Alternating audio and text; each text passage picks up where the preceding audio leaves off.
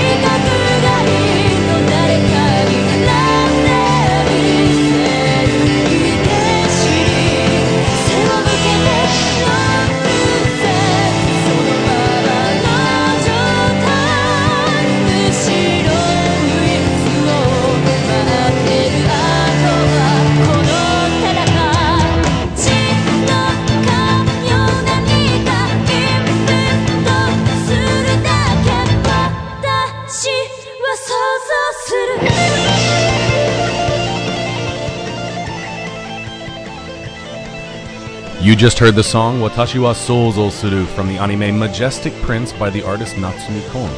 And you are listening to the 180th session of the Anime Addicts Anonymous podcast, where our mission is. to make your anime addiction worse. She's so sick. Man. Welcome to ep- welcome to episode 180 of the Infirmary, where our sole mission is to give you lots of injections and make you stay overnight, so that you have to pay ten thousand dollars. That's right. 180. We're halfway to 360, which is a milestone. Milestone, guys. Milestone episode. Yay! Actually, we're only 20 away from 200. We should start planning. Oh, yeah, that's a good idea. And not planning things like 10 minutes before we start. Never do that. Oh, never. Never. Never, ever. Uh, be sure to drop us a review on iTunes if you want to help us out. Um, we'd really, really appreciate that. And uh, if you've been listening recently, we have been reading um, five star reviews on the air. So if you want to hear your review, your, your beautiful words and your beautiful username uh, spoken by one of us, then uh, then please uh, drop us a five star review. We have some great five star reviews today. We do, and uh, we'll be getting to those soon. But uh, yeah, that would really help us out if you did that. We'd really appreciate it. You want to read the first five star review, Chiaki? Sure. Why not? These are really, really in depth. There, there really are like contributions to literacy of the world. Our first five star review comes from Trey Depp, and it's they. So profound. So philosophical. They. I think there's there's a lot of weight. There's a lot of like secret meaning in that. There's uh, there's some subtext there that I really appreciate. I think what he really meant to say is they are the sexiest bunch of podcasters that it blows my face off. That's exactly what he meant. Okay, and the second five star review is submitted by Nene, and it says, "Refer to the beautiful title of the post, which was Keep Up the Great Work." Well, thank you. Thank you so much. We will. We really appreciate that. As always, you can find us at www.aaapodcast.com on iTunes, where again, please, please give us a rating and review. Uh, Facebook at facebook.com slash Anime Addicts Anonymous Podcast, and Twitter at twitter.com slash AAA Podcast. And uh, every week, you'll find us right here on Ustream.tv live at 9.30 p.m. EST Saturday. So please search for us on Ustream. Or 10:30 a.m. JST That's for right. all of you listeners who are with us in Japan. That's right, which is much better than 8.30, which I think we were doing for a couple weeks there. Yeah, that was significantly more brutal. That was, a, that was a dark time in Cram's life. And uh, freezing in Japan, so it was dark and cold. Mm, oh, yeah, that's that's true. What is this crazy figure you have sitting here? This is Ozaru Vegeta. Ozaru. from uh, from of course from Dragon Ball Z. It's um a little small. Like I I wish it was as big as my uh, big like buffed out Roshi figure, but um it, it's it's pretty cool nonetheless. Cram, Cram, yeah. I have a question for you. Yeah. Who's this Vegeta character? Vegeta. Well, Who's Vegeta? I reckon Vegeta's a Saiyajin, and he come from the planet. Well, believe it or not, Vegeta. He comes from Vegeta? he come from the planet Vegeta. You know and his daddy's name. Guess what his daddy's name is? what? Vegeta. You know, I heard my mommy told me once we all came from Vegetas. I believe that's also true. Have you ever seen Have you ever seen a lady's Vegeta? have you ever seen it? I've seen Bulmas. this is pretty early to get derailed. Yeah, it's pretty funny though. I like that. It's good. so okay, great. we So- have we have new forum members. We got four new members um, for this week. The uh, first one is Is No Try, followed by Xavier L, Damned Dirty Apes, Little Cove Lexi, and Goki Cookie. I- I've got to take Damned Dirty Apes. I am a huge Planet of the Apes fan. Okay, That's because you have an ape. We're sitting in front of you.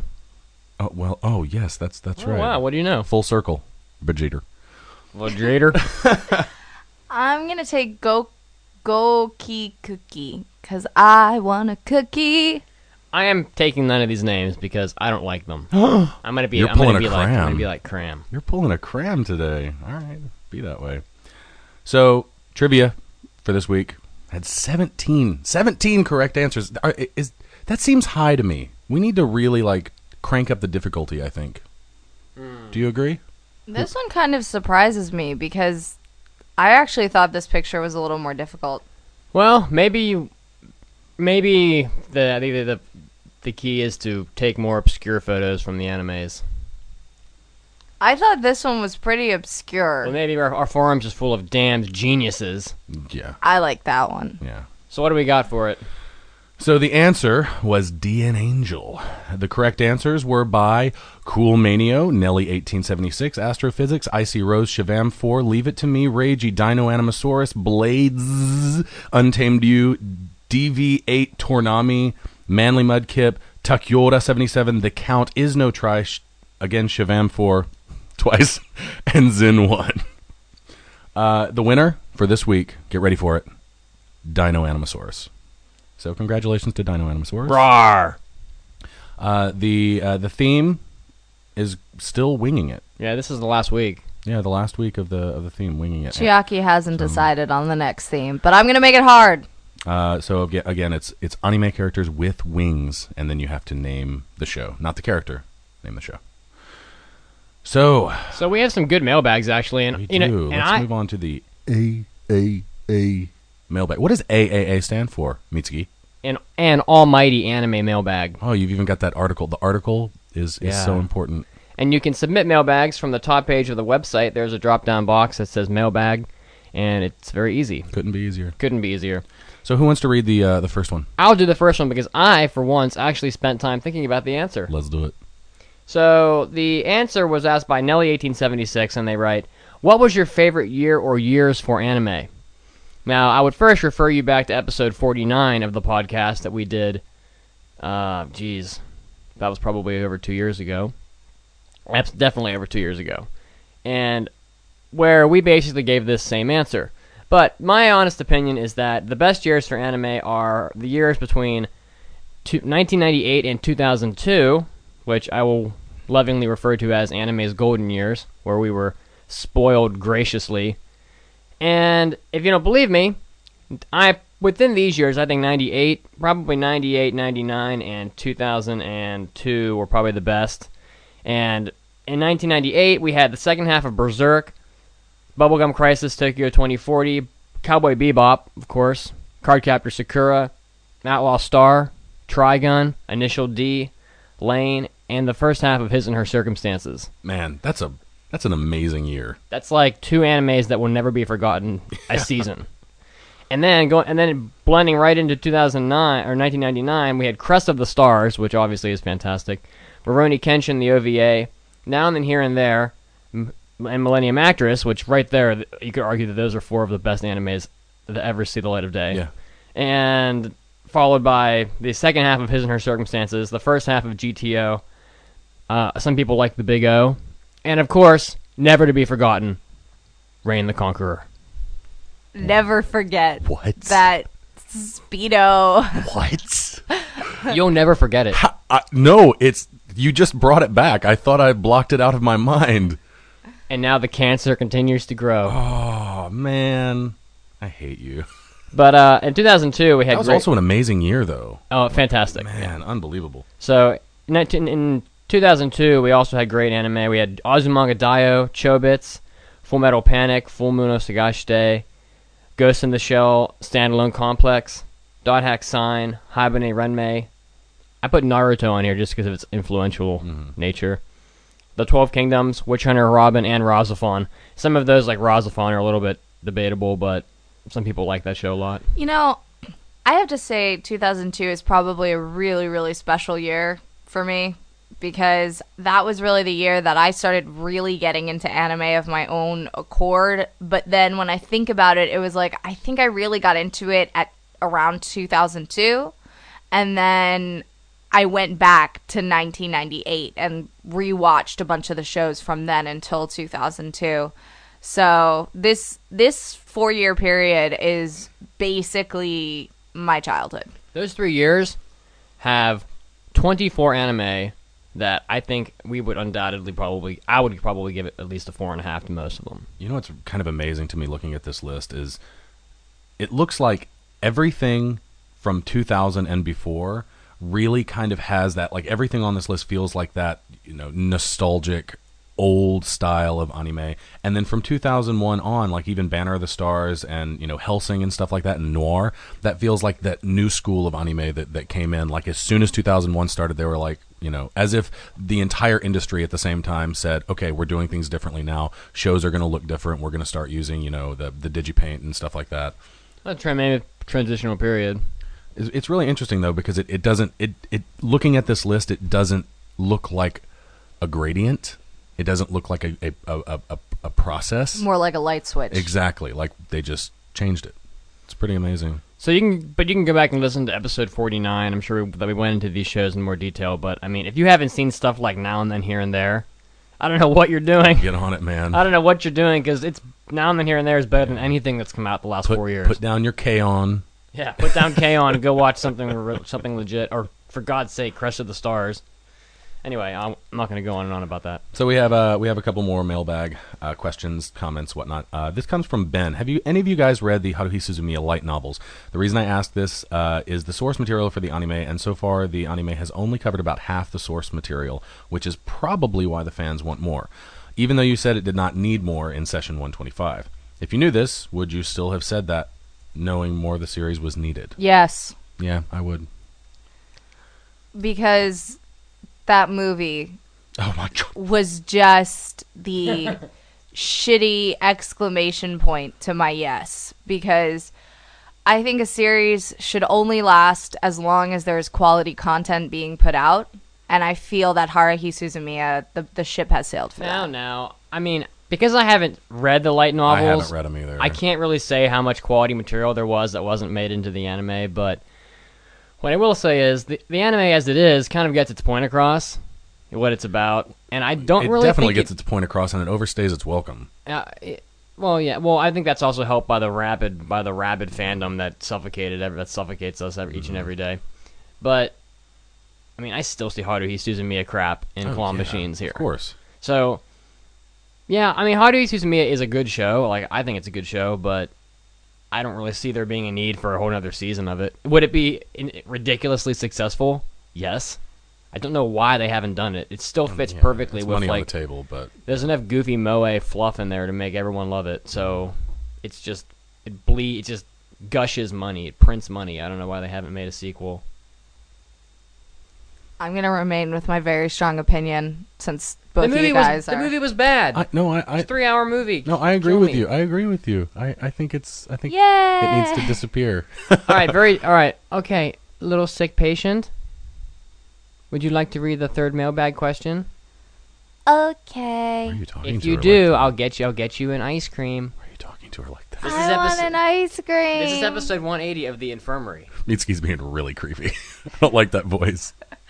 Godspeed writes, I would like to know if, in your stay in Japan, have you ever come across any tokusatsu, live action drama with a sci fi, fantasy, or horror theme, usually featuring superheroes and aimed at children?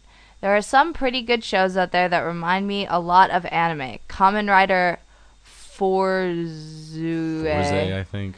and Makai Senki Garo, etc. Someone actually sent me, I think it was a PM. Somebody sent me a PM and wanted to know if I had watched this. It was Kamen Rider Wizard. Yeah. So I, so I watched it last night and it was pretty good. I watched uh, I watched a little bit of of uh, Kamen Double Zero. I think it was called. How many of them are there? Oh my god, dude! Don't. I'm gonna look it. I'm gonna look it up. I haven't seen any of these. Zero. None. you you can't like like the question is have we run into them and you can't really exist here without Well, running into yeah. them Okay. because they're everywhere. I have seen like the stuff. I've I've seen, you know, my kids have lunch boxes or cups or whatever with with that kind of thing on them, but I've never I've never watched them. So, of course, like many people of our generation, um, we watched. Uh, probably all of you probably watched a Super Sentai show when you were kids in the Power states. Rangers. I didn't watch that. the Mighty Morphin, not Morphing, mind you, Morphin The Pink Ranger was my hero. Rangers. But that's that was actually based on a show called Kyoryu Sentai Zyuranger in Japan, and uh, lots of people know this this story. Mister, uh, what's his name? The the guy that has that production company in the states, Saban, is that what it is? Or Saban? I think that's what it is. Saban. He uh, took the show from Japan and cut out all of the live action stuff without the costumes on, recast white people and a black person and an Asian person. Didn't one of those people go to go to our college? Yeah, I think the Green Ranger. The Green Ranger. Uh, Jason David, what's his Jason David Frank? He's a MMO M- M- MMO MMA MMA. fighter now. yeah, he's an MMO fighter now. He gets on World of Warcraft all the time. Probably making a lot more money doing MMA than he did doing Power Rangers. He's he is making an appearance, or maybe he already did on Power Rangers again because it's like the twentieth or twenty fifth anniversary of the original show. So they brought him back. Is as that show the still Green running? Ranger. Yeah, What yeah, the hell it's on like a bunch of incarnations. yeah, yeah. They they just keep bringing it over from Japan and doing the same thing they always have. That's pretty cool though. But anyway, yeah. Um, I'm not way into that stuff, and I don't think you guys are either. But of course, we run into I'm not, it. but I enjoyed Wizard, and I try. I actually see. I actually tried to find episode two, but I because I couldn't find it in five seconds, I gave up. so, I want to talk about something that happened yesterday for a few minutes, just just, just a couple minutes. okay. Yesterday was Undokai in Japan. Mitsugi. What's Undokai? That's what I was. You, what? you stole it from me. No, I was helping you. All right. Thanks. Undokai is a compound kanji that comes from the word undo, meaning to exercise, and kai, which I think is a kanji that is used to represent a lot of different events and tournaments and things like that. Tai kai, you know, etc. B- Budokai, Generally, it means a gathering. an event. Dragon gathering, Ball yeah. Kai. I mean, the kanji actually is the same kanji that means to meet. Yeah. So, and Undokai is Sports Day. It's sports festival in Japan. One of the two biggest events that we see in many high school-based anime, Sports Day and culture festivals. And you can get a, a pretty good look at Sports Day for about one episode if you watch Azumanga. There's an episode on Sports Day in Azumanga. But Sports Day for me was I was at one of my schools. There's 600 kids, and it's a huge collection of basically track and field events where the, the entire student body is divided into the red team and the white team, and they compete against each other very competitively because Japanese people are very competitive, and the winning team gets like a trophy. And so they have events like Pairetsu Abu Karibito, which is a technical term, according to my one of my teachers, that's meant to just represent an event in Undokai where they basically have to run off the starting line, pick up a pick up a piece of paper on the ground that has a description of a person on it, find that person in the crowd, and then run a three-legged race with them to the finish line. And one of them said, Sounds awesome. one of them just said, you know, Mitsugi Sensei, and he knew where I was immediately because I was sitting right in the front in my, in my in my pink polo shirt that all the teachers had to wear, wearing my mirrored reflective uh, blue and purple sunglasses, and I stand out like a like you wouldn't believe. Of course. And so he found me immediately, and because I could I could have I probably could have picked this kid up, carried him, and still beat everybody else. And so we just destroyed everybody else and won and won by like I don't know five seconds or something ridiculous. But then they have events like, um, they have like a gigantic ball and they have to throw it up in the air and move it around and uh, just a lot of like hundred meter dash and other things like that. So Some of the things that I remember from the Azumanga Daioh episode of, about Sports Day is them, them doing some events that seemed kind of dangerous for students to be doing, like hopping over that big, whatever it is. Like there, it's like a big stack of. pommel horse. Type Yeah, thing. yeah. We didn't we didn't do that Did you yesterday. see anything like that? Did you see any events that, that you saw in Azumanga? I have seen that exact thing you're talking about because the schools have it in their storage cubby in the. Oh, uh, in the gym, but there was no event like that. They did do some gymnastic type things during like the intermission show where they basically make the kids do like slave labor and make them perform like like like monkeys, Wonderful. Man, bu- building giant human pyramids and whatever. But I think it's really meant to like build teamwork and um, collectivism between Mm-hmm. the student body. Groupthink. Groupthink. that Jap- Japan is all about that. Yep. Oh, one more point. In, Jap- in, a, in, in a typical Japan fashion, they did the most impressive job of making the beginning of Undokai suffocatingly stiff and boring with speeches. Of course, it's Like every single public official in the entire region had to come in and give a speech. And it wasn't just like of course. they it's were, Japan. Everything's a ceremony here. it was the same speech every time.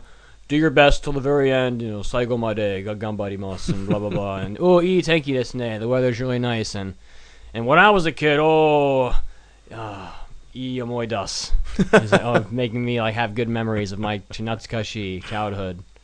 And so everybody just has the same speech, but there were like seven people, and I counted. It took thirty minutes. Thirty minutes, and we're and we're outs- Redonkulous. we're outside in like beach, d- beach level direct sunlight, and these kids are standing out there baking. You look like you got a little sunburn, man. Oh, I did because I was out there for eight hours. but Undokai was fun, and if any of you come to Japan and work in, in public school, I recommend that you do attend Budo. Uh, I almost said Budokai. attend Budokai because it's really a nice experience. I want to see elementary school Budokai. It's a cultural experience I shall never forget. That's great. Uh, everybody, please don't forget that our new broadcast time is 9:30 p.m. EST, 10:30 JST. If you happen to be in Japan with us, but right now we're going to be taking an anime news break, and when we come back, we'll be talking about the geekiest places in Japan. So I hope you're ready for it. yeah, get your pencil paper out. Time to take notes. That's right. So uh, we'll be back and see you on the other side.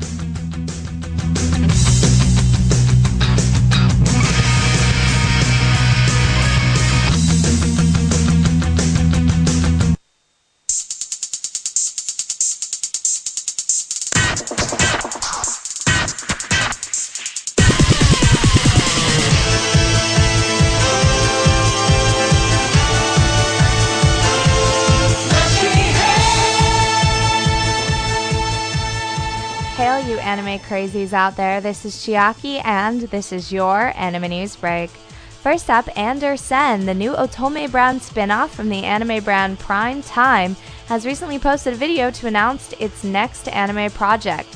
The video reveals that its next project will be based on Little Cheese's Trick or Ann Alice romance game for female players. The Otomo's, game story follows Arisa Minase, a cheerful, gentle girl who lives peacefully with her kind parents' older brother and who has a lot of friends. It starts on the night before her birthday, where she is eating cake with her brother as the clock strikes midnight. At that exact moment, suddenly the ground opens and she's taken to Wonderland, where its inhabitants resemble people in her own world and call her Alice. She relives the same day in Wonderland over and over and over. The original adult only adventure game shipped for Windows computers last August, so it'll be interesting to see if this adaptation can retain some originality or if it's just, you know, fan servicey goodness. In other news, the anime Suisei no Gargantia is getting an official spin-off manga from Enterbrain's Famitsu Comic Clear website. It will launch on June 7th, and unsurprisingly, the character that will center around the spin-off manga is the character with the biggest hits and the shortest shorts. The manga is titled Gargantia on the Verdurous planet, Mizuhana no Bellows, the Headwaters Bellows, and it's based on the story on the anime's Oceanus calibration with Hirooki Uchida. It will use original character designs by Hanaharu Naruko under the supervision of Production IG. It'll tell the story of Salvager Bellows before she messed the rest of the Gargantia cast and pluck Ledo's chamber from the ocean. It will show the origins of her aspirations to become a salvager. So if you're a fan of this anime, this is going to probably end up being a must-read backstory of one of the main characters. In other news, for those of you who are fans of anime, now with Hot Pants, you probably will also like your video games. Now with Hot Pants as well, Namco, Namco Bandai Games has begun streaming a promotional video this past week for Vivid Red Operation Hyper Intimate Power, a PlayStation 3 game inspired by the recent anime. The video describes the game's action and conversation modes. When players clear certain stages, they're able to get a special image. So, if you're a fan of the series, this might be one anime game worth importing. And finally, the Japanese government is at it again, arguing over child porn. The Japan Animation Creators Association has recently provo- posted a statement to the bill containing a proposed new revision to the country's current child pornography laws. The JAniCA notes that there would be a very high risk of the decline of the animation culture if the revision is passed, and it would also seriously restrict freedom of expression. What do you think about this? Why don't we discuss it on, on the forums? This was Chiaki, and this was your Anime News Break. Don't go anywhere because we'll be back to the show soon. Hi there, this is Vic Mignogna, the voice of Edward Elric and Tamaki Suo and lots of fun guys. And I am, yes, I have to admit it, I'm a total anime addict.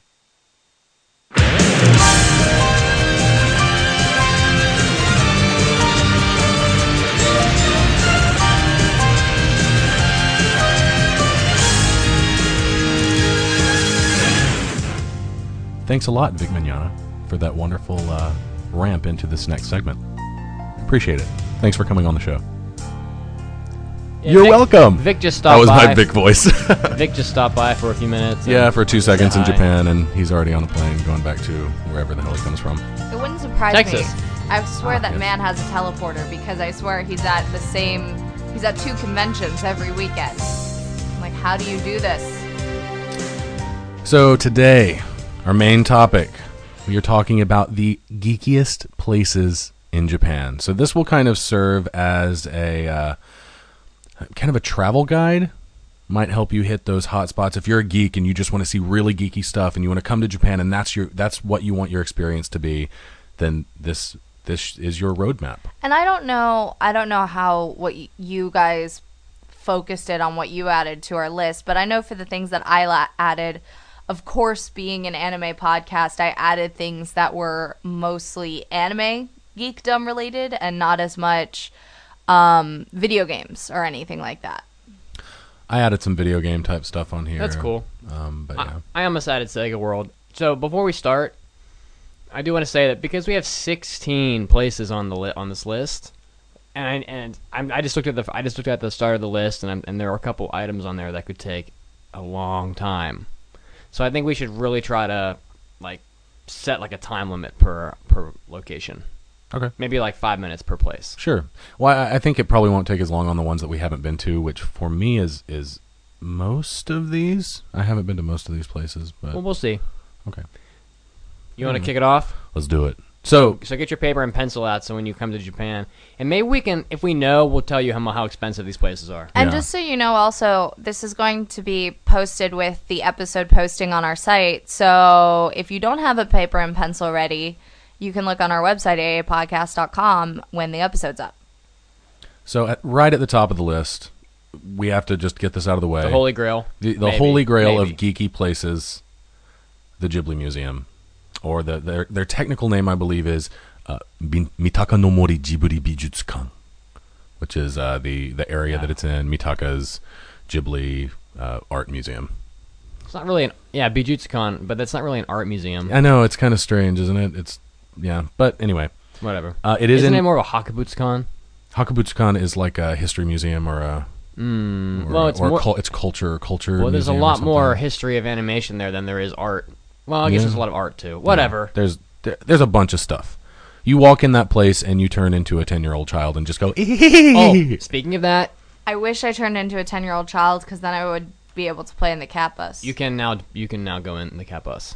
They It's- changed the rule. Oh yeah, there's a well they they built a new one for adults. Oh, they did. It's a, but it, it was temporary. They already took it down. Damn it. okay, so for, so just to start, we are we, we mentioned this in a prior episode also, but you ha- if you live in America, you cannot buy your tickets in Japan.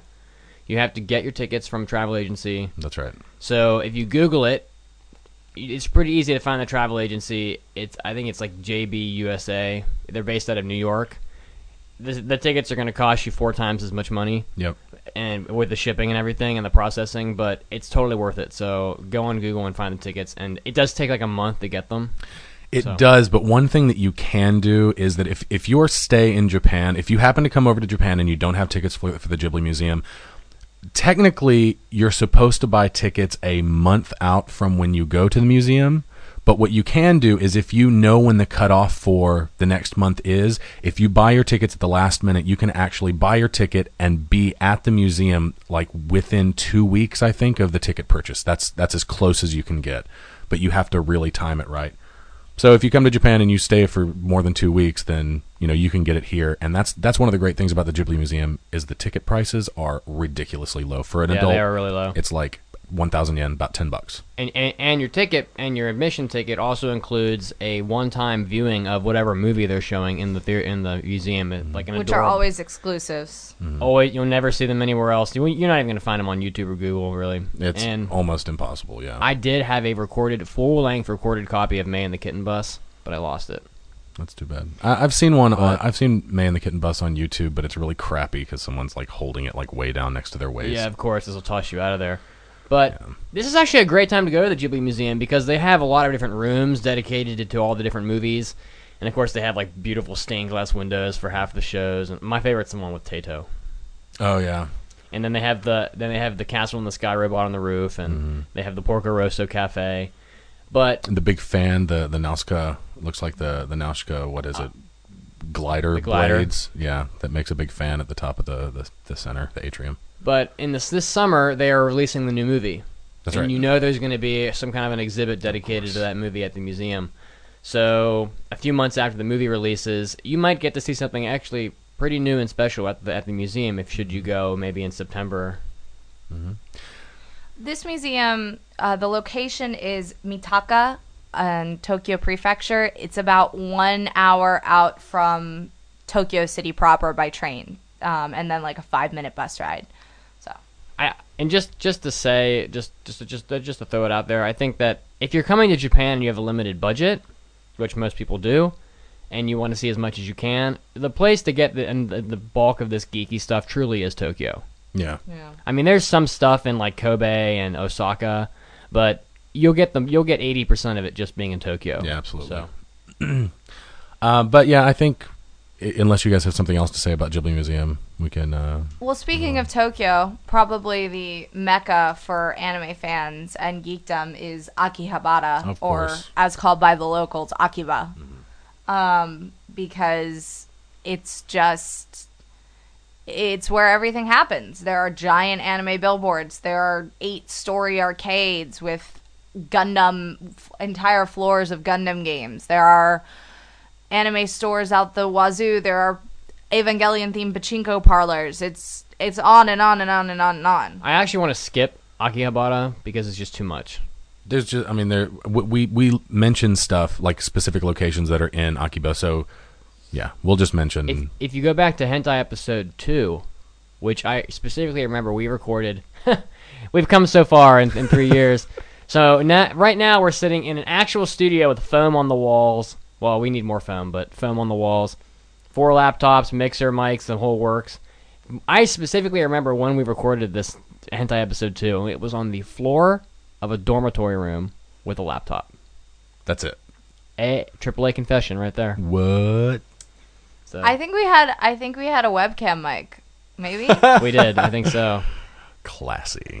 But Hentai episode two is the place that has a lot of information about that uh, about Akiba. But you want to mention a couple places? Yeah, I mean, we, a lot of the, the places on this list are just inside Akiba. Okay, well, we can cover them individually. of course, Akiba has maid cafes and butler cafes as a general note. Oh, Lots of cafes. And and you won't miss them because there's cute girls on the street everywhere trying to get handing you to out go up to them. flyers and things, but don't pull out your camera in front of them. Yep. They'll run away and hide. Yeah, they won't let you take pictures. Yep. And don't be an asshole.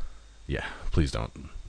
Uh, but yeah, one of the things that's inside Akiba is actually the Gundam Cafe, um, which was the first the first location of the Gundam Cafe. I believe there's actually two more locations now. There's one in Diver City, That's right, Odaiba. which we'll get to when we mention Gundam yeah, Front. So worth it. But I think the original cafe is the best to go to. I agree. Um, the other cafe is kind of like a juice bar and gift shop. I feel like where the original cafe, Mm-hmm. service, Yeah, yeah. you can sit down and there's a full menu and you can a full a full food menu and drink menu and dessert menu and the toilets are awesome. it's it's a good experience to see it, but I've been there a couple times and I'm not impressed with the food And I'm the not toilet. impressed with the I. I was impressed Um, with the toilet. Yeah, the toilet's great, but like the stuff they actually serve, I don't think is very good. So People listening were like, "What the hell, the toilet?" yeah, the the bathroom is amazing, It's like the inside of a Gundam. It's, Yeah, it's- it's so cool. uh, and of course there's a gift shop, so you can spend more money with like a beam saber umbrella. It's pretty cool. Oh, yeah, we we bought some stuff for the for our friends over at Gundam at MHQ at the gift shop. That's right. Brought it back for That's them. right. We did. Very cool. Um, other things that are inside Akiba. Well, of course, the Madoka Cafe. Have you been to this yet, Cram? I've not. I have not either. I How want to have go. you not been to this I, yet? I, I don't know. It's just like They I know sell it. I know it cubic exists, but pudding I and curry. I know. I, I know it exists. It just kind of I forget about it, and then when it gets mentioned, I'm like, oh, I need to go to that place because I love Madoka, and then I don't go. But yeah. So, do you guys know anything about this place? I've I've seen pictures of it and pictures of the menu, and it pretty much looks. Really, all of these cafes. Here's what to expect: the decor to be in line with the anime. There to probably to be one or two original somethings, you know, like an mm. original autographed poster or an original cell or something that the franchise has given, you know, to to make it even more special. Um, obviously, normally a gift shop, and then all of the food is in shapes that will resemble the anime. That's really what to expect when going to these cafes. Um, the waiters in cosplay, I the Gundam Cafe doesn't really do that. Of, of course, they have like uniforms that are Gundam esque. Yeah. I don't think the Madoka Cafe does, but I heard that the Tiger and Bunny Cafe did. Where is the Tiger and Bunny Cafe? I'm pretty sure it's in Akiba also, but I feel like it was a limited edition thing, and now it's Oh, not running anymore. Well, actually, speaking of limited edition cafes, uh, the Dragon Quest Cafe, Luida's Bar, was used to be in Akihabara, and it was a oh my was, god, I don't want to go so bad. it was a temporary thing, and then they opened up a permanent one in Roppongi, so you can actually go there now. Um, I've been there once. It was a very very rainy day, um, and the waitress was very cute and very nice to me and my friend that I was with. Uh, and I ordered a beer, and I ordered a little uh, slime nikuman, which is like a meat-filled steam bun. Um, but yeah, it's it's really it's really kind of awesome. This place. It looks like kind of a medieval tavern, but of course there's Dragon Quest figures everywhere and like paintings on the wall of, of different like scenes in Dragon Quest, and then even like mounted on the wall are replicas of weapons from the Dragon Quest series. It's very cool. That's cool. but um, So- go ahead. I, I, I think that we should, the three of us, take a do a anime game theme tour, cafe tour Yeah. in Tokyo because there's a lot of them we haven't hit. I haven't, been, I have not been to the Tiger and Bunny Cafe. I haven't either. I haven't been to the Madoka Cafe. Mm. Haven't been to the um to the Dragon Quest Cafe. Mhm. There's also a One Piece Cafe. Haven't been Oh, there. that's right. Yeah. So I mean, and these places are cheap. They're all in Tokyo. I also have another cafe to add to the list while we're talking about cafes in Akiba. Woo, surprise. Uh, there's a Good Smile Cafe where if you can't pick just one anime theme to go with, the Good Smile Cafe is a cafe put on by the Good Smile uh, Company, which is a figure company. and it's a general anime themed cafe. Of course, with anime that the Good Smile Company has done figures with, but there's a bunch of figures and posters and promos from just a bunch of anime. So it's not like a Gundam cafe where everything's Gundam, but it's a general kind of anime cafe. So I think that would be fun to go to too.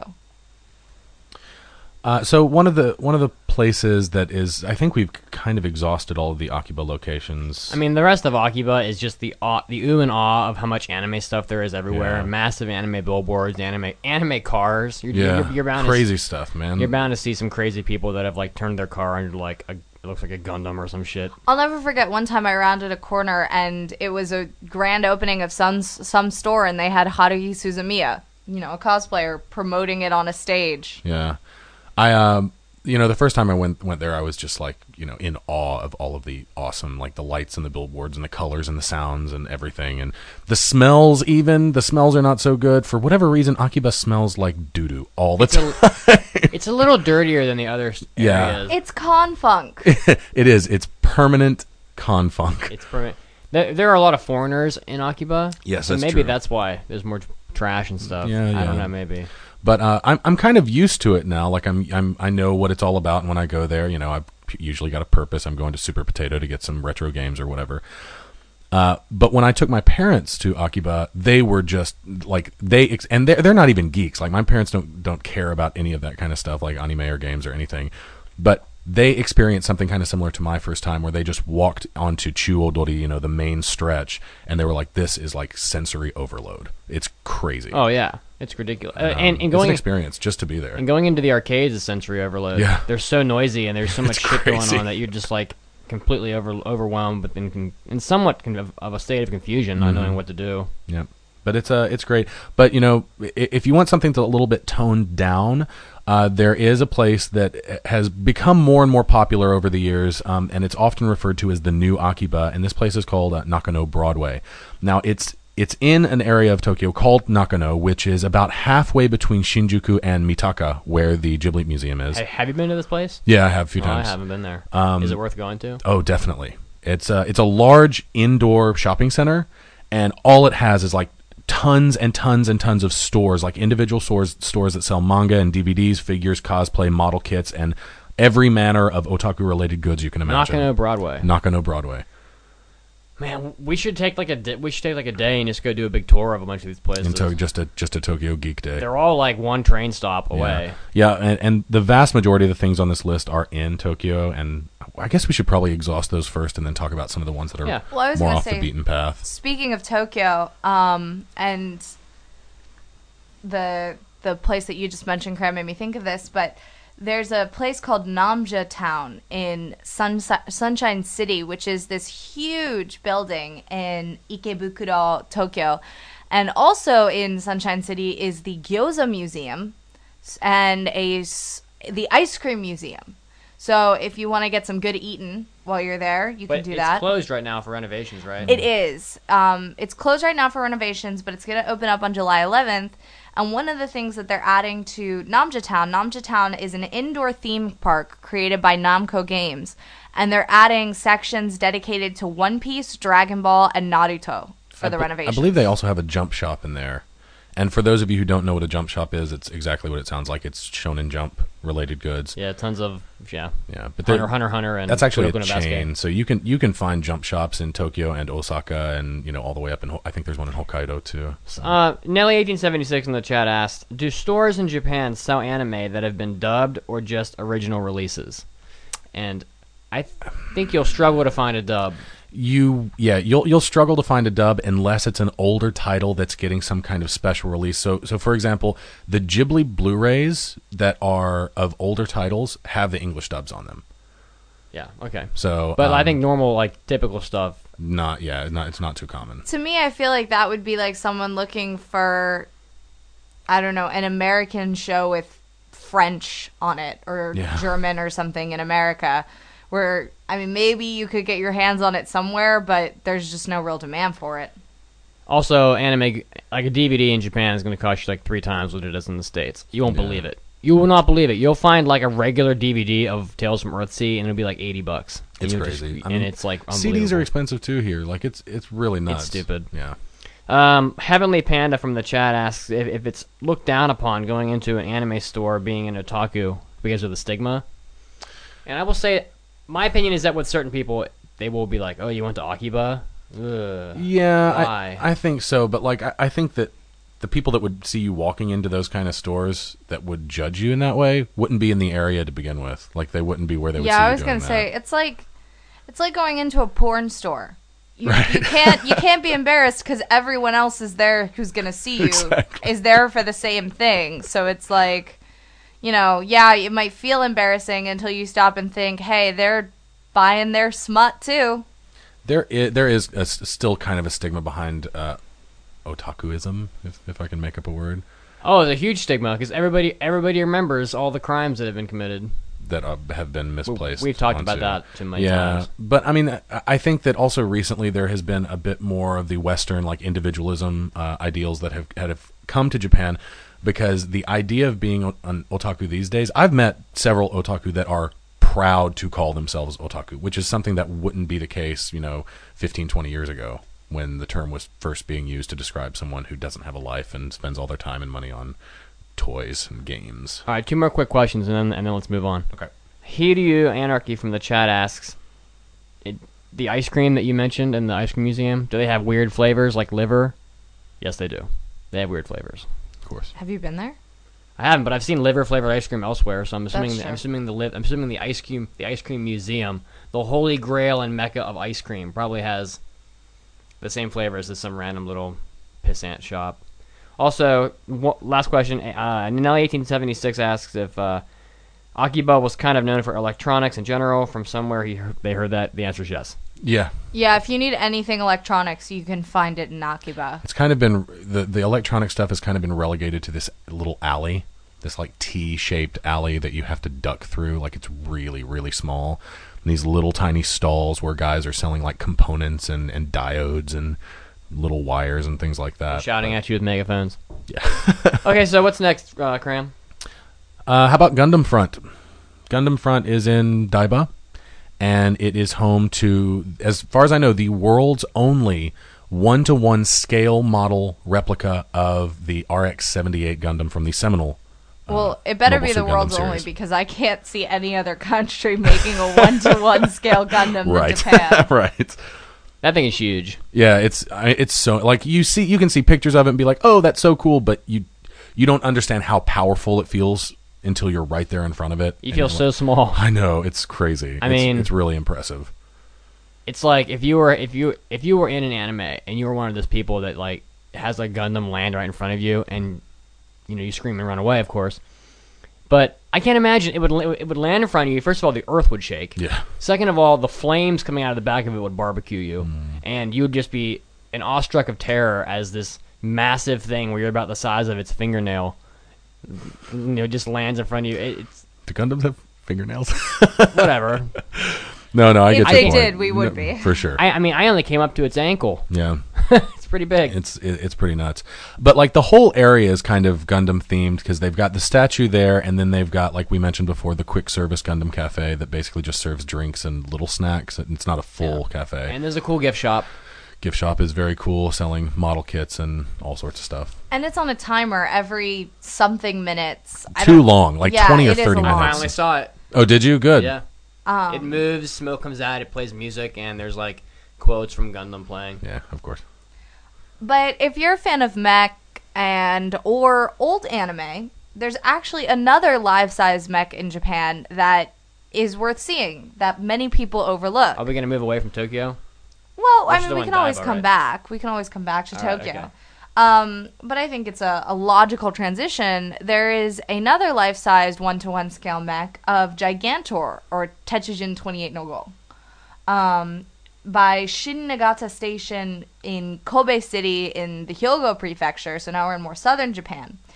And this statue is really cool. It doesn't have any moving uh, functions. It's a completely stationary statue. They they built it to stay in one spot, where the Gundam statue has been moved around and can continue to be moved around, by my understanding, if they so choose. So this this statue isn't going anywhere, and it's it's a photo op. I'll Until the next admit, but. Oh. What's that? until the next earthquake, Oh well, yeah. Kobe. You know, 50 years from now.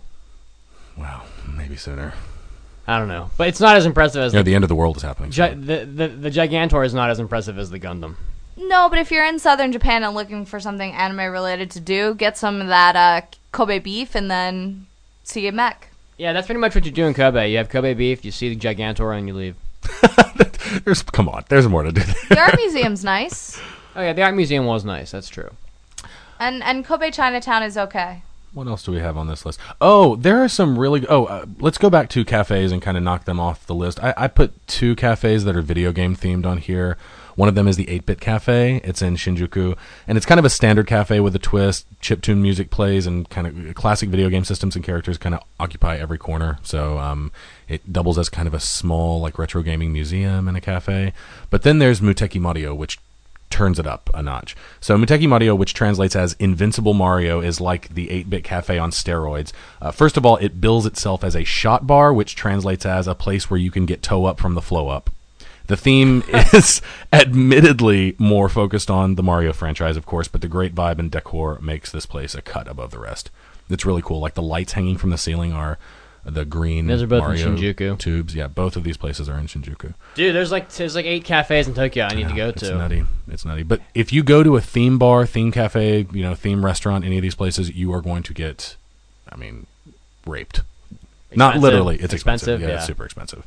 Even the Gundam cafe was pretty expensive. I mean, Although, if you go to the right theme bar, you might actually get raped. Hmm. oh yeah. That's a topic for a different episode.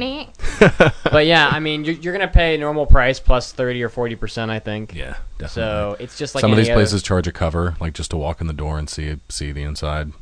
But anyway, Let's get back to Daiba. yeah, do it. Yeah, I mean, Daiba's got a lot of stuff going on. Diver City. Diver, Diver City's City is- got a bunch of is it's pretty shopping, cool. but there's of course geeky stuff in there too. There's mostly shopping in Diver City. They have a round one that's not really anime related. Hmm. They also have the Sega World, Yeah, which is it's worth going to. It's um Sega World is like an indoor theme park. They have a couple. They have one small roller coaster ride. It's a must go to if you're an Initial D fan. they have an Initial D racing game where not only does see they have. I feel like there's different levels of Is Initial this D. Joypolis? Sega Joypolis? Yeah, Sega Joypolis. Sega World is the is the the chain of um Oh, sorry, not Sega Game World. centers. Sega Joypolis. yeah Joypolis in in in, in Odaiba. yeah. So there's like different levels of Initial D. You have the Initial D game that you have you have at home. You have the arcade game that you play in just a random arcade where you sit in the bucket seats. Then you have the Initial D game at Joypolis where you sit inside of, a, of an actual full size vehicle, and the vehicle moves with the with the screen while you're racing. So it feels like you're inside the car. It's like so you drift and the whole car shifts. Oh, that's awesome. I've never It's, been it's here. It's crazy, dude. You guys went once, I think. Yeah. Yeah, it's pretty cool. Yeah, but yeah, that place has um, you know all kinds of Hatsune Miku because obviously it's Sega. Don't they have a Gyakuten Saiban game or a, um, a Phoenix Wright game? Yes. Or something, They or have some a kind Phoenix display. Wright like interactive thing where you can sit in a courtroom. and- What? what? Objection. Idiotti! But my favorite when I went there, and this is I don't know, maybe it's geeky in the sense that it's J horror. I it's a stretch, but they had a um, Ring, one of the new Ring incarnation movies with uh, with uh, Sadako, and that thing was scary. Sadako, you mean Samara? That one. but um and she chased you through basically a horror house and A whorehouse. A horror. Best little whorehouse in Tokyo. but uh Chiaki got really scared because this it's not like it's not like the horror houses in in the scare houses at like Universal or something where the people like stay like a good two feet away from you because if they touch you, you know, you're gonna sue them. Like this girl was like running straight full force, like within inches of me, doing like grabby motions. I'm like, no, go away. That's awful. That's one great thing about stuff like that in Japan, just as an aside, is that no one's afraid of getting sued here. So, like, Yeah. they will touch you and they will scare the shit out of you and they don't care. That's great. It's Yeah, great no, I, I, I actually think she might have touched me. It's more fun for everybody though because when everything has to be kid gloves because you don't want to get sued, nobody can have fun. Yeah. Yeah. So, I mean, I'm not suing her. I was running away from her. touch me more, baby. Let's do a blitz. You know she was through- probably hot. Oh yeah, under Probably, all under all under the that makeup. makeup and greasy ass hair.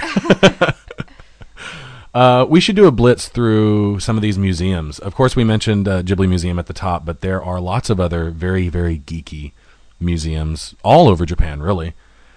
Um, who wants to start us off? Just mention one. Well, there's a Kyoto International Manga Museum, which I've seen and I wanted to go to, but it was a holiday when I went there. But that's in Kyoto City, Kyoto Prefecture. Um, and Kyoto is a great place. If you're traveling Japan, you're probably going to have a stop in Kyoto because there's just so much to see in Kyoto. There's just a ton. And even if you're doing a tour, you might get some free time. And this is a place that would be worth visiting if you want to cross off something geeky. And it's basically a manga museum, but the thing that it boasts, no, the biggest thing, is its publication collection that has over 50,000 manga publications from the 1970s to today. Damn, damn, that's a lot of manga. Damn, that's a lot. Uh, of course, there is uh, the the Bandai Museum, uh, which I think a lot of people have heard of. It's actually up in Tsugagun, Tochigi Prefecture, which is like northwest uh, of where we are. Uh, it would take us probably two or three hours to get up there. Um, but it's a toy museum, and it's divided into five kind of unique areas. There's uh, the Japan Toy Museum for old Japanese toys, the World Toy Museum for international toys, the Edison Museum for world innovations, the Hobby Museum for models and DIY projects, and then the play area for a hands-on experience with some old toys from all over the world. I like toys. Yeah, I do too. I would really like to go there. I think they need to add a sex toys area, They definitely should. some dildos. I knew that's where you were going. Have you mentioned the uh, Takarazuka yet? Mm-mm. So in Takarazuka, Hyogo, which is I think near that's near Kyoto, I think, Uh, it's it's Kyogo is closer to uh, Kobe. closer to Kobe. Osam is the Osamu Tezuka Museum, and so a lot like the Ghibli Museum in Tokyo, there is a Tezuka themed museum that is multi-floored and has a small theater where you can see you know small Have you been here? yes Oh, you have. small Cool. Tezuka productions. And of course, there's a gift shop that has tons of stuff and life-size ta- statues of Tezuka, and you can see like his hat and cane, his real hat and cane that he used, and you know just tons of random themed rooms that have like shots from from the from different anime, and then there's like a gigantic area where you can just sit and read manga. many many shrines to worship the It's- god of manga. Yeah, Yeah. basically. It really, it really is uh, a worthwhile thing to go to, and it's a little bit of a day trip because you kind of have to head toward Kobe, and then you literally get on like a Takarazuka train line to get out there. So it can be a, a little bit of a day trip, but right by the museum is the Takarazuka Theater, which is a really exciting cultural thing to do in Japan, and it's also something that greatly uh, influenced Tezuka and his work. So you can hit the museum and then walk to the theater and catch a show, which, if you have the money to do, would be great. There's another museum on here that I, I didn't actually put on here. The, the, I the, did. The Mizuki. What is this about? Mizuki Shigeru is Teach me Chiaki. Mizuki Shigeru is arguably one of the founders of horror anime genres because he was the creator um, of Gegege no Kitaro and a number of other original type horror esque anime. And this is located in Sakai Minato to- Tori. Um, and it's kind of up and we- west a little bit from Kobe. So it's it's kind of out there. Um, of course, it's located, I believe, where he lived, so that's why it's there. But there's a street leading up to a museum, and the entire street is lined with Gegege no Kitaro characters cast in bronze. And you can touch them and you can pose with them. And then, of course, there's a ton of shops that sell all kinds of merchandise that is Mizuki Shigeru merchandise, and the museum itself has it's it's a really rather interesting museum because Shigeru had this kind of um, love with all of like the oni and old world Japan. And so it's kind of an interesting presentation of culture meets anime manga to present his work, but I I have to put it on here because I feel like Mizuki Shigeru is greatly underappreciated and he was a badass because I don't know if you know the story, Cram. I've mentioned it before on the show, but I'll mention it again. This man fought in the war, lost his right hand, which was his art hand, and learned to draw with his left hand. What? And that's the hand he created all of his well-known manga with. Well, at, at least now we know who the Chuck Norris of the anime world is. Yeah, right? That's excellent. Um, you know, s- something that I, I it's it, I actually didn't write it on this list, but I just want to mention is that some of the geekiest places that you might be able to find in Japan are, are simply you can simply find with a Google search. So if you think of uh, you know an anime that's about a particular place in Tokyo, chances are you can find that place in Tokyo and it's based on like literally based on actual locations and actual shops and you know things like that. I know absolutely. like uh, from uh, Princess Jellyfish, the place where they live, the Amamizukan, is based on an actual an, uh, actual apartment building. Um, the whole location for Arakawa Under the Bridge, like you can find where that whole anime takes place. Chihayafuru has the Kar- Karuta shrine that mm. is of course real because that's where Karuta competitions mm-hmm. happen. And let's face it, also in Tokyo, as we mentioned, because Tokyo has a bunch, Tokyo University. Yeah. How many anime characters? It's their dream to go to Tokyo U. Mm-hmm. So I think that's one thing that's really cool about anime is that if it's set in the real world, then they often use real world locations and the attention to detail, like recreating the actual locations, is, is often really impressive. And if you're familiar with the source material, going to those places in real life will just seem like, you know, or very nostalgic. very very very popular now and right in our backyard, JAXA yeah. with Space Brothers. Yeah, absolutely. Yeah, I was just gonna talk about some different places that are a train ride away from Tokyo, and then a little bit further. One of them is JAXA. It's in Ibaraki, which is near where, where we live, where we're based, and you can get there in about an hour from Tokyo, heading north on a train. And Actually, it's a direct shot from Akiba, so yeah, it's not very well. There you go. You go to Akiba, get your geek on, then get on the train and go have a tour of JAXA, which is you know the site of a lot of the action that takes place in Space Brothers, the currently running anime. And of course, it's just cool in general. You have like the giant rocket laying on its side uh, out in the out in front of the building. They and- also have the standing one up in Tsukuba Center, yeah, which is Yep. pretty cool. And s- Koopa Kai from the chat had mentioned this earlier, but there's also the life-size Evangelion Unit One bust that is near the foot of Mount Fuji. Mhm. Um, so you can go to see this bust if you. It's basically a life-size cockpit of the Eva unit, and it's at the Fuji Q Highland, which is, like I said, n- near Mount Fuji, that has two amusement parks Lots of roller coasters. and attractions that are based on Gundam and other mecha, which I haven't been there either. Fuji Q Highland. It's a I li- haven't either. It's a little far. I'm not really a roller coaster kind of guy, and that's what I've always heard about that place. Is it's for people who love roller coasters. Sounds like it's for me. I want to go. So yeah, you, so, so you have the Fuji Q Highland. That'll take that'll take you about. Mm, Mount Fuji's probably like two hours from Tokyo. Something like that. yeah, yeah. so it's e- it's it's west, and also for those of you that have a little extra money in your pocket, there are three bathhouses that claim to be the inspiration for the bathhouse that Miyazaki created for Spirited Away. Now, one of them is like the external of the building. He, he modeled it. He modeled the the bathhouse from the anime after the outside of the building. Another one is like the inside of the building.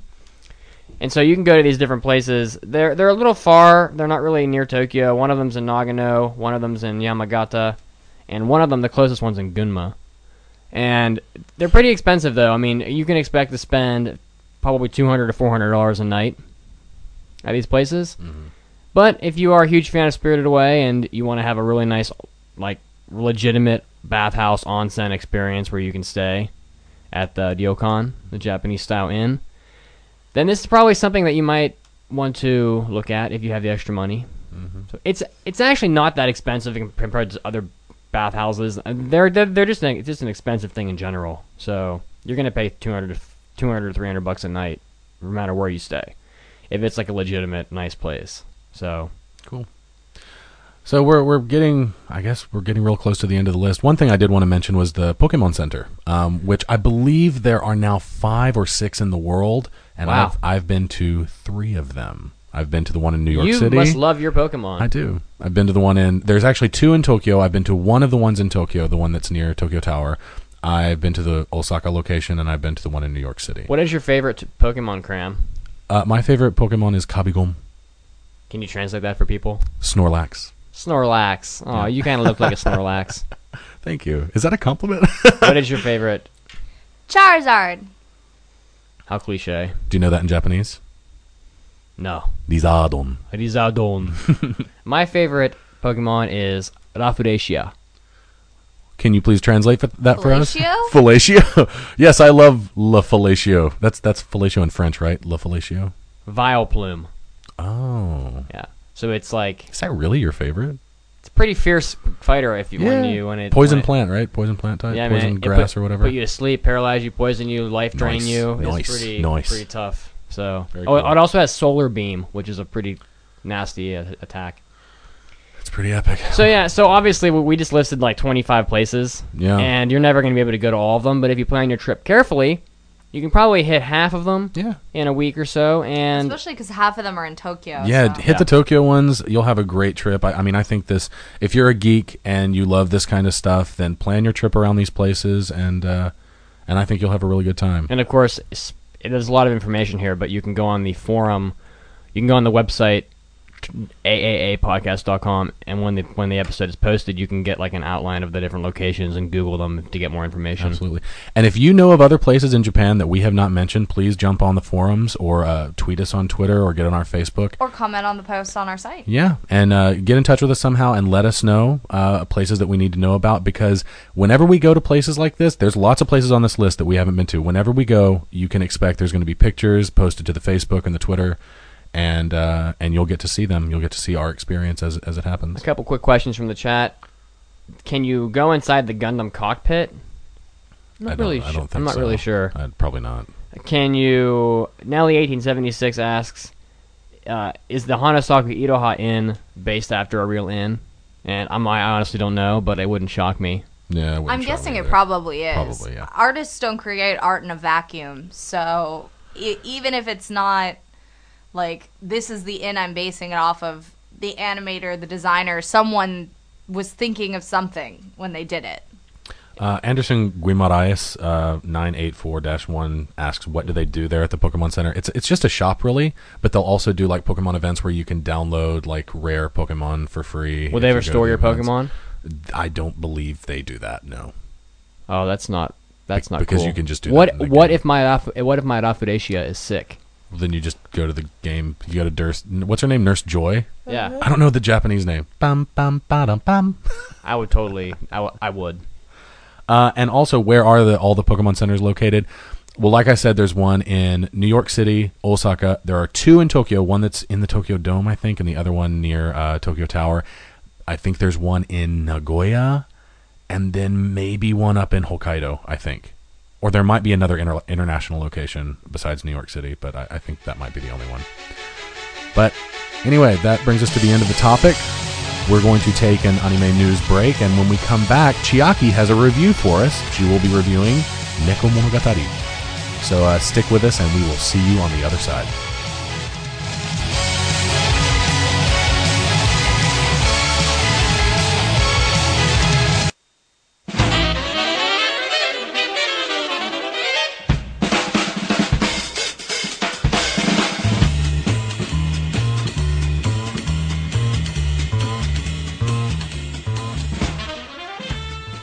You anime lovers out there, this is Chiaki, and this is your anime news break. First up, the new season is coming, and you know what that means a slew of new information about new anime. And among that new information are some new promos that are headed toward YouTube. A promotional video has been streamed by Kyoto Animation, the Makoto Tachibana version of the second promotional video for its July television anime Free this past week. The video showcases Makoto, the inseparable best friend of the main character Haruka Nanase. He understands Haruka's good points and is often forced to speak as his spokesman. He is very kind and considerate, but is also easily scared and weak hearted. So, are you excited about this show? Discuss on our forums. In other news, it's also that time of year for anime conventions, and we have made a slew of announcements previously about why you should be heading out to some of North America's largest conventions. Well, the news just keeps coming in. Anime Expo has announced some more exciting guests. Among them is the Japanese rock band Porno Graffitti. They'll be attending the July 4th through 7th event in Los Angeles and will perform at Club Nokia on July 6th. Tickets to the concert will be available soon. They debuted in 1999 as a duo and performed several theme songs for films including Full Metal Alchemist, Bleach, GTO, Magi, Ghost Slayers Ayashi, and Bleach the movie Fade to Black. So a bunch of huge titles that I know will make this a must-see for many congoers. And Anime Expo has announced another guest that is clear that they're listening to the trends of current anime fans. They've announced that they will host Attack on Titan producer George Wada as a guest of honor at the convention. He's a founder and president of WIT Studio, which is the studio in charge of the animation production for Attack on Titan. He also worked on anime such as Guilty Crown, Kimi ni Todoke, Psycho Pass, Robotics Notes, and Sengoku Basara Samurai Kings which is a number of num- other titles that even if you're not excited about Attack on Titan, this man is probably someone that you would want to try to meet. And speaking of Attack on Titan, the original anime DVD has been delayed four months. It was announced by the official website that the original video anime has been delayed for the four months. It was scheduled to bundle with the 11th limited, limited edition manga volume on August 9th. To improve the anime's quality, the disc will now come with the 12th edition manga in December. So, you'll have to wait a little longer. And speaking of delays, Australian anime distributor Madman Entertainment has announced that the, its first Blu ray disc of Cowboy Bebop has been delayed from July 3rd to t- August 21st. That's a long delay, so sorry, all you Aussies out there. This was Chiaki, and this was your anime news break. Don't go anywhere, because we'll be back to the show soon. My name is Tony Oliver, voice of Arsene Lupin III from Lupin III, the TV series, and I am an anime addict.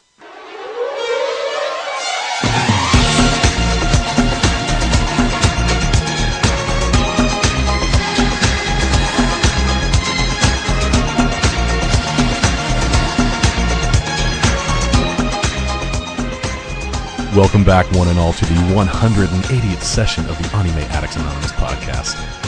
We've got a really great review for you today, brought to you by the beautiful Chiaki. You really think I'm pretty? You ah. are like a, you're like a, a seven, a, a solid seven. You're so nice. But Graham. but but your, You a- know, you sure but your are ass is a pretty. nine. The ass is a nine. ass is a nine. that, that, that ass, you sure are you sure is pretty. I like that ass on you right there. I like it like you when you walk away. I feel weird now. Whatever happened to Queen Vegeta? I like it when you walked away, but I hate to see you go. So I am reviewing Neko Monogatari Kuro or Neko Monogatari Black. The reason why it's called Black is the original release of the manga had the same story told from two perspectives: Neko Monogatari Kuro and Neko Monogatari Shiro. Racism. And Black is told from uh, the main character Araragi-kun, and the other one is told from a different character Hanekawa.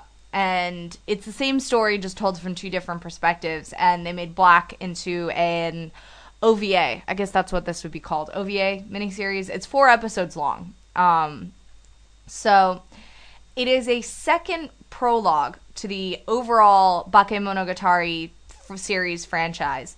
And it takes this prologue takes place between the original Bakemonogatari and Kizu Monogatari, which I'll probably end up watching and reviewing because I've seen everything else in this franchise, so why not?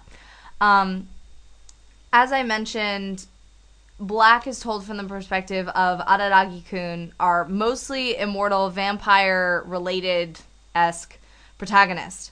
And he owes his life to the seemingly perfect and perpetually put together class president Hanekawa Tsubasa. And it takes place in our world, which are full of oddities or supernatural beings which tamper with humans at their will. Hanekawa has become charmed by a white cat during the Golden Week holiday and has begun violently attacking people to relieve her built up stress.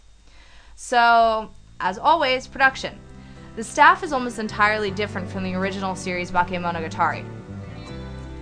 That being said, the new staff did an excellent job, I think, of blending the best elements from the two previous season of Nise Monogatari and Bakemonogatari. The chief director for Neko is Akiyuki Shinbo, who has a large number of directorial credits to his name, including being the director for Magical Lyrical Girl Nanoha, Woot, Dance and the Vampire Bund, Boo.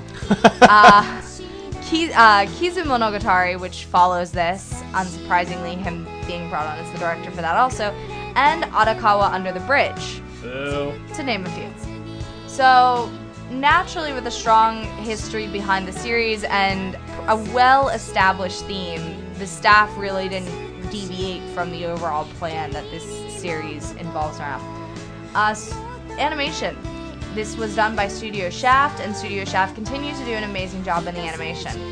It's stylistic, smooth, generally flawless, but it retains all the charms of the previous series, um, which include striking landscapes, minimalist images, camera zooms and camera angles that are incredibly creative to add dynamic views, um, word splash screens for various emphasis, and stark color contrast. I love this series' use of silhouettes.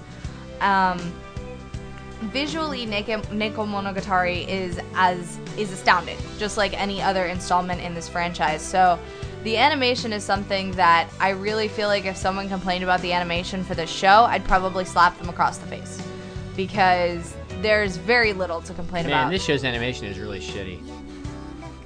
Bam.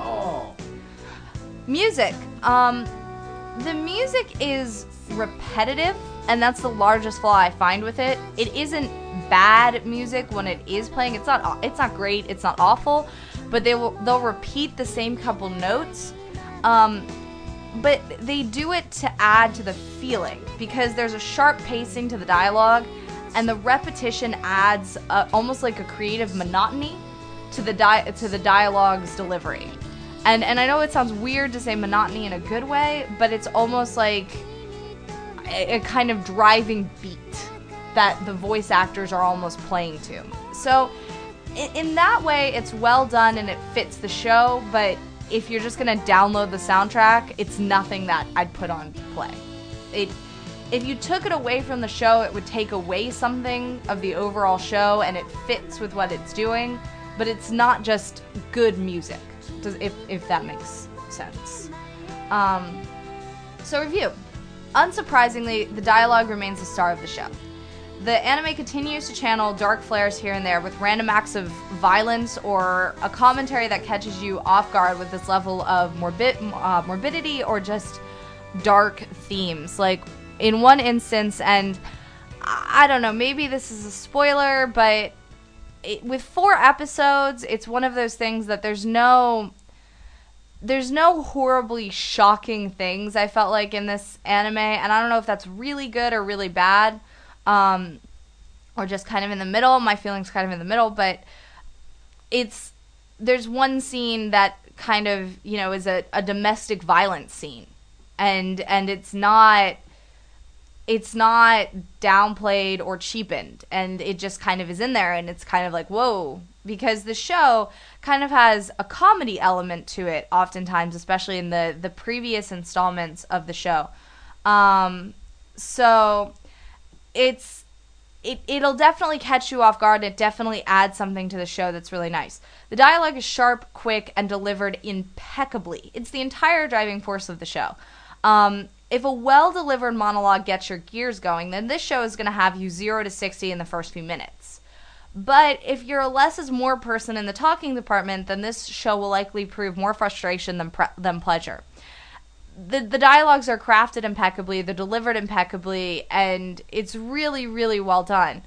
But that is the show. It's delivered it's delivered for that in a certain way and it's presented in a way that centers around the dialogue and it's well done but that's what it is so if you're a person who hates talk talking driven shows this isn't going to be for you just as any of its predecessors were because they're all dialogue heavy as a prologue the barrier of entry to the franchise is fairly low um, you don't even need the to watch the series to understand the prologue. Um, a short and, as I mentioned before, of course, well done narration at the beginning sums up important po- uh, points introduced in the first series, such as oddities and who the characters are.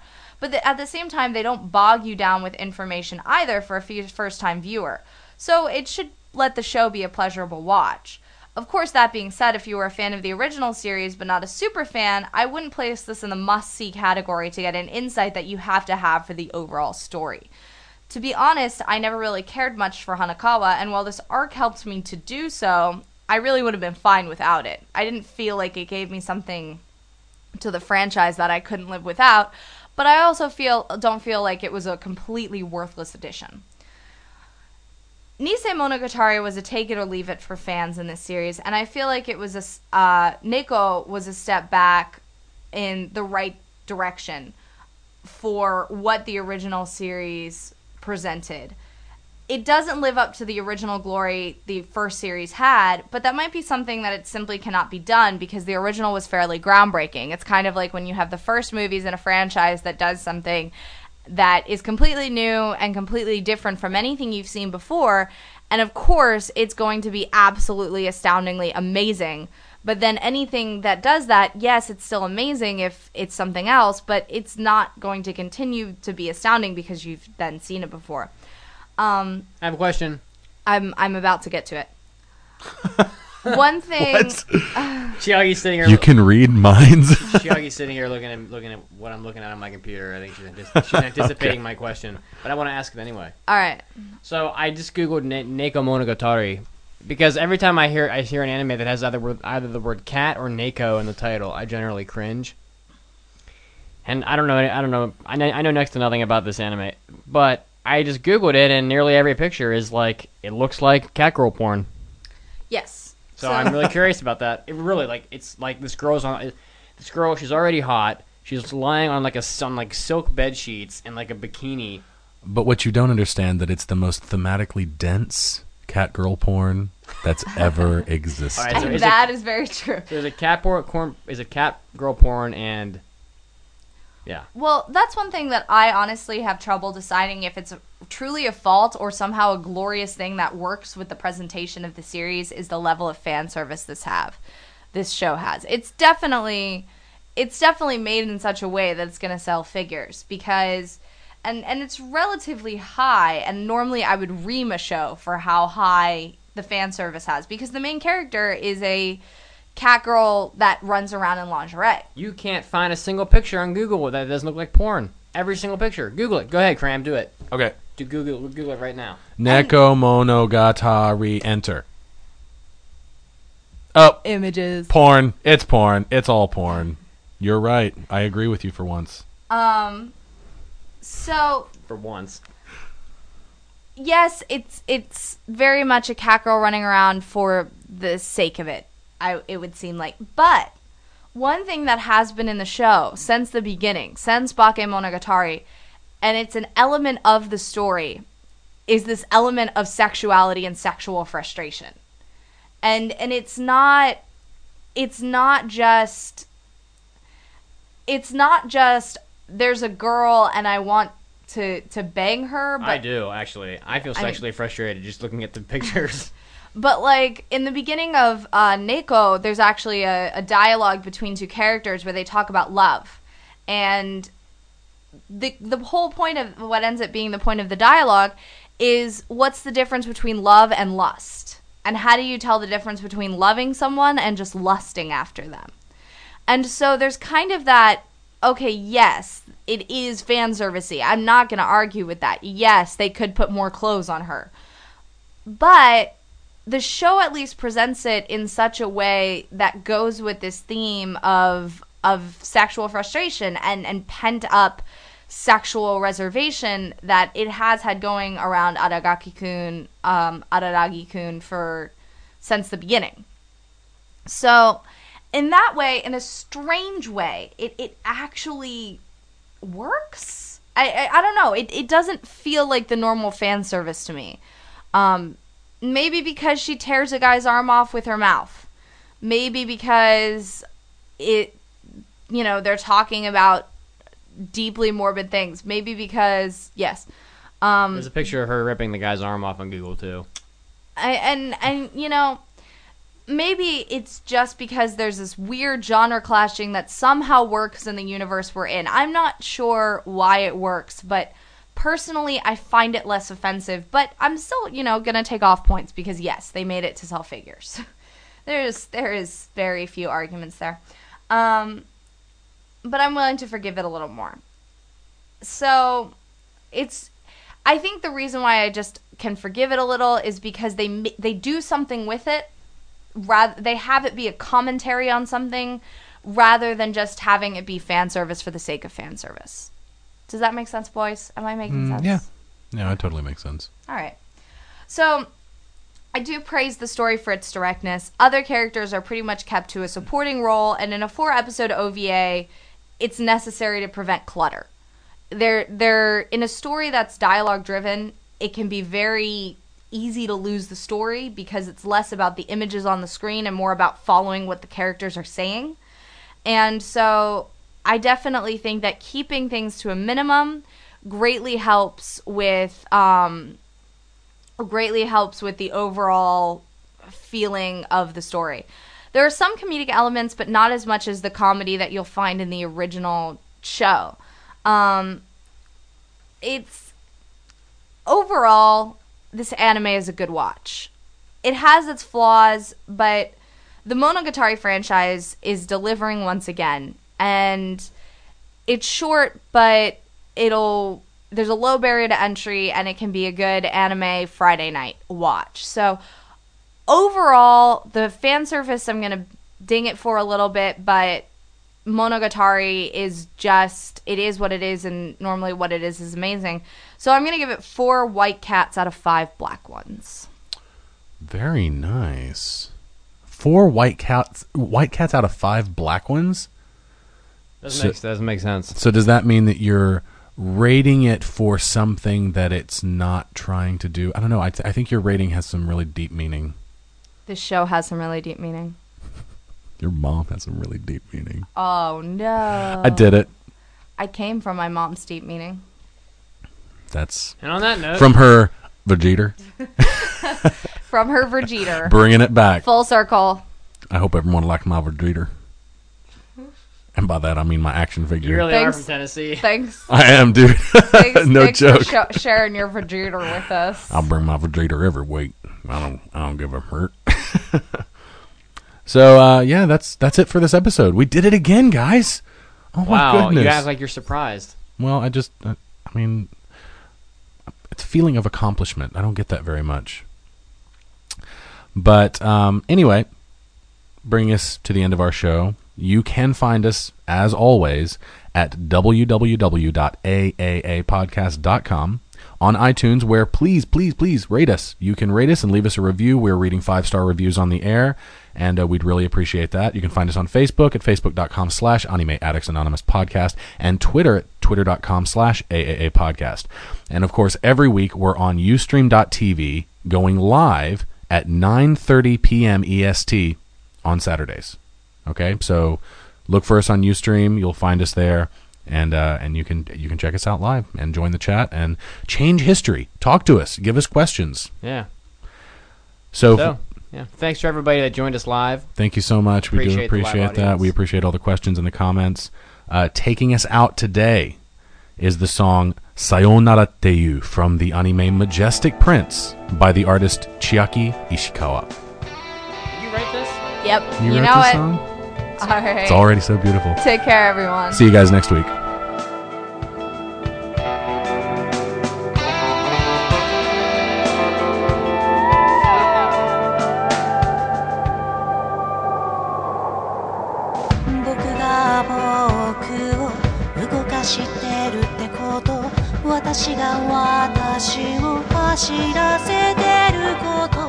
当たり前のことに」怖くなるんだ。